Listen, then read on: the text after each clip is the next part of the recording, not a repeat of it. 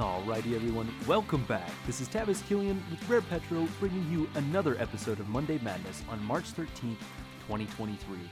Really feels like spring is almost here. I know it's only mid March and we're almost guaranteed to get slammed with another surprise snowfall or two, but we seem to be just out of the woods. It was a decent winter with a nice holiday season, but I, for one, am ready to get back out there and soak up that sunshine in the pretty state of Colorado. But you didn't come here to talk about your favorite spring activities and how best to enjoy a little vitamin D. You came here to learn about the biggest news and statistics surrounding the world of energy. Starting, of course, we take a look at commodity prices. WTI continues to tease us with that $80 ceiling. Last week, we spent several hours spanning Monday evening and Tuesday morning above $80. I believe that's the longest period we've witnessed a greater than $80 price since we've fallen below. It's a good sign when we continue to test that ceiling with greater frequency, as that can often be an indicator of overcoming it in the near future. Until then, we will have to settle for a barrel sale in the mid 70s. Once WTI fell below 80 last week, it continued to fall to about 76. This morning it opened to 76.51 but has since stabilized around 75.5. Brent continues to exhibit identical price action as it slightly narrowed to a $6 premium. Natural gas continues to do what natural gas has been doing best and remains incredibly volatile, spanning a range of almost 270 last week to as low as 240 early this morning.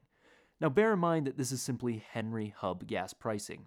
Depending on where you are, especially in places that are aggressively phasing out natural gas power generation, you could easily see at least 10 times an increase in that price.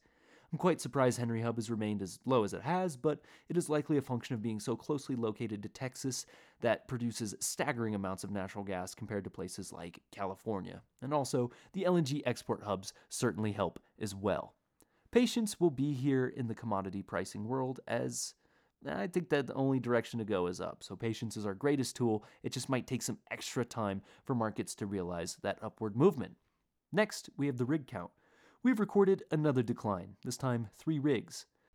This brings us to a total of 746 rigs operating in the United States, which is only 86 more than we had this time last year. The plateau is real, and it seems the current healthy range remains somewhere in the neighborhood of 740 to 760, though we could be headed lower. Basin by basin, things seem relatively stagnant for all but one, the DJ, Mississippian, and Eagleford each gained a rig. The Marcellus lost one rig, and the big needle mover was the Permian, who somehow dropped six. Don't be too alarmed though. 46% of all U.S. rigs reside in the Permian, so this is a relatively small change. State by state, this leaves Alaska up 3, West Virginia up 2, and Colorado up 1. Louisiana, New Mexico, and Pennsylvania are all down 3 each. A slight emphasis in the arena of rigs drilling horizontal hole is both directional and vertical lose strength. The Gulf of Mexico was no help, as it also lost two rigs. Certainly not the strongest count we've seen this year, but if the past few weeks are telling of a pattern, then we're likely in for more small declines for at least another month. Our last statistic to visit is Thirsty Thursday, a report from Nick Fernhout. He writes one every week on rarepetro.com and always pairs a tasty cocktail recipe with great visual aids. I can verbally recap the info, but I highly recommend taking a look at his work every Thursday afternoon to massively enhance your understanding of domestic commodity supply.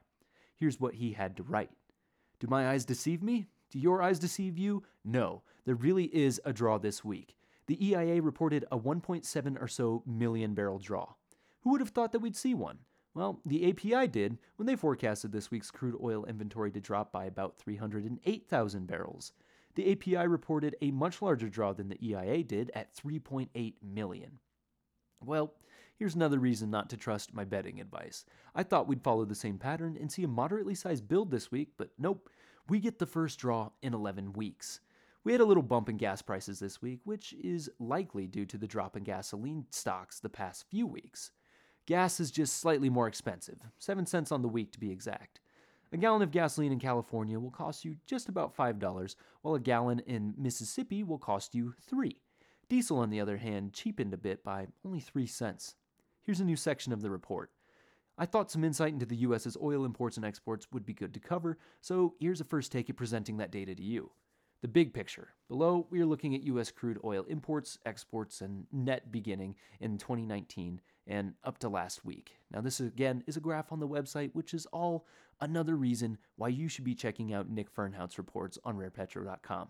Back to his analysis. Zooming in on just this week, while crude imports and exports are positive, other petroleum product exports heavily outweigh imports this week, bringing the net imports exports into negative territory. And that concludes Nick's research. Thank you again for another great Thirsty Thursday report. Next up, we've got some news to discuss. If you remember Biden's inauguration, you remember that within a few days, several oil projects had their life support yoinked, most notably part of the Keystone Pipeline's ability to operate. Knowing that, this next headline may come as a shocker. Biden greenlights the controversial Alaska Oil Project. That's right, the Willow Project aims to cover three drill sites in the National Petroleum Reserve in Alaska.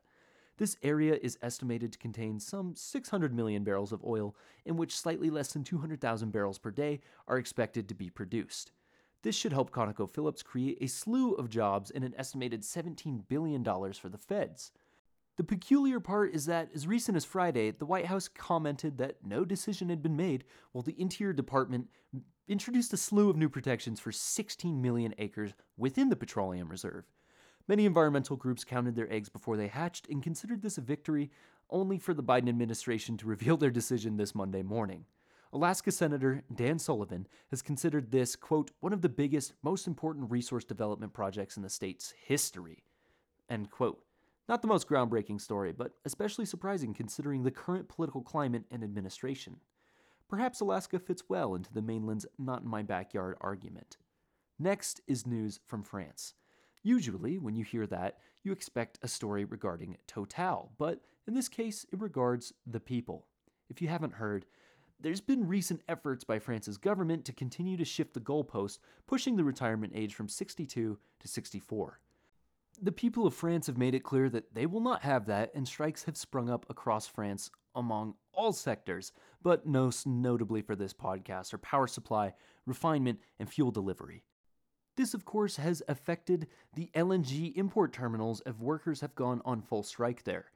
The halted operations have sent European gas benchmarks up 25% on last Thursday and Friday, partly aided by a recent cold snap in northwest Europe and renewed concerns about France's nuclear power fleet availability.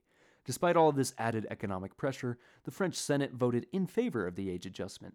Of course, this doesn't mean that it's been signed into law, but it's certainly closer to being codified than it was last week. Unfortunately, shutting down these terminals doesn't only affect France.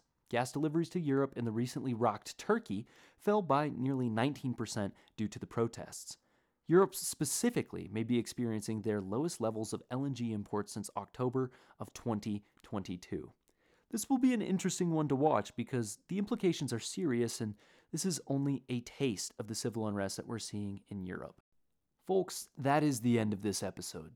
Sorry it got out a little bit later than anticipated. Anthony and I took some time this afternoon to prep and record the next Wacky World of Energy for release in the next few weeks, so be sure to frack that follow button and check out our website for plenty more content. Especially be tuned into that wacky world because we talk about this story in France, a bunch of other international stories, and the most ridiculous domestic stories that have popped up in recent headlines. If you ever wonder where in the world are they finding all of this news, then you can find our Energy Headlines page on the website, where we link a lot of our favorite sources and stories. That should save you just a little bit of legwork on learning. We bring a lot of great content to the table, and we're excited that you're willing to join us as we continue to learn and grow ourselves. This has been Tavis Killian with Rare Petro, and until we see you next time, take care, everybody.